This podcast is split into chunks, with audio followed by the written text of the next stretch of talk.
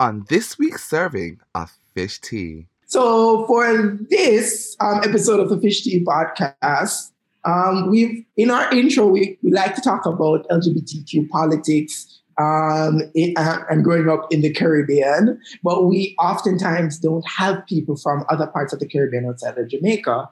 And so, for this particular episode, we have two um, LGBT activists, um, one based well, we can't even really say Kenita based in St. Lucia, but one based in the Eastern Caribbean, and,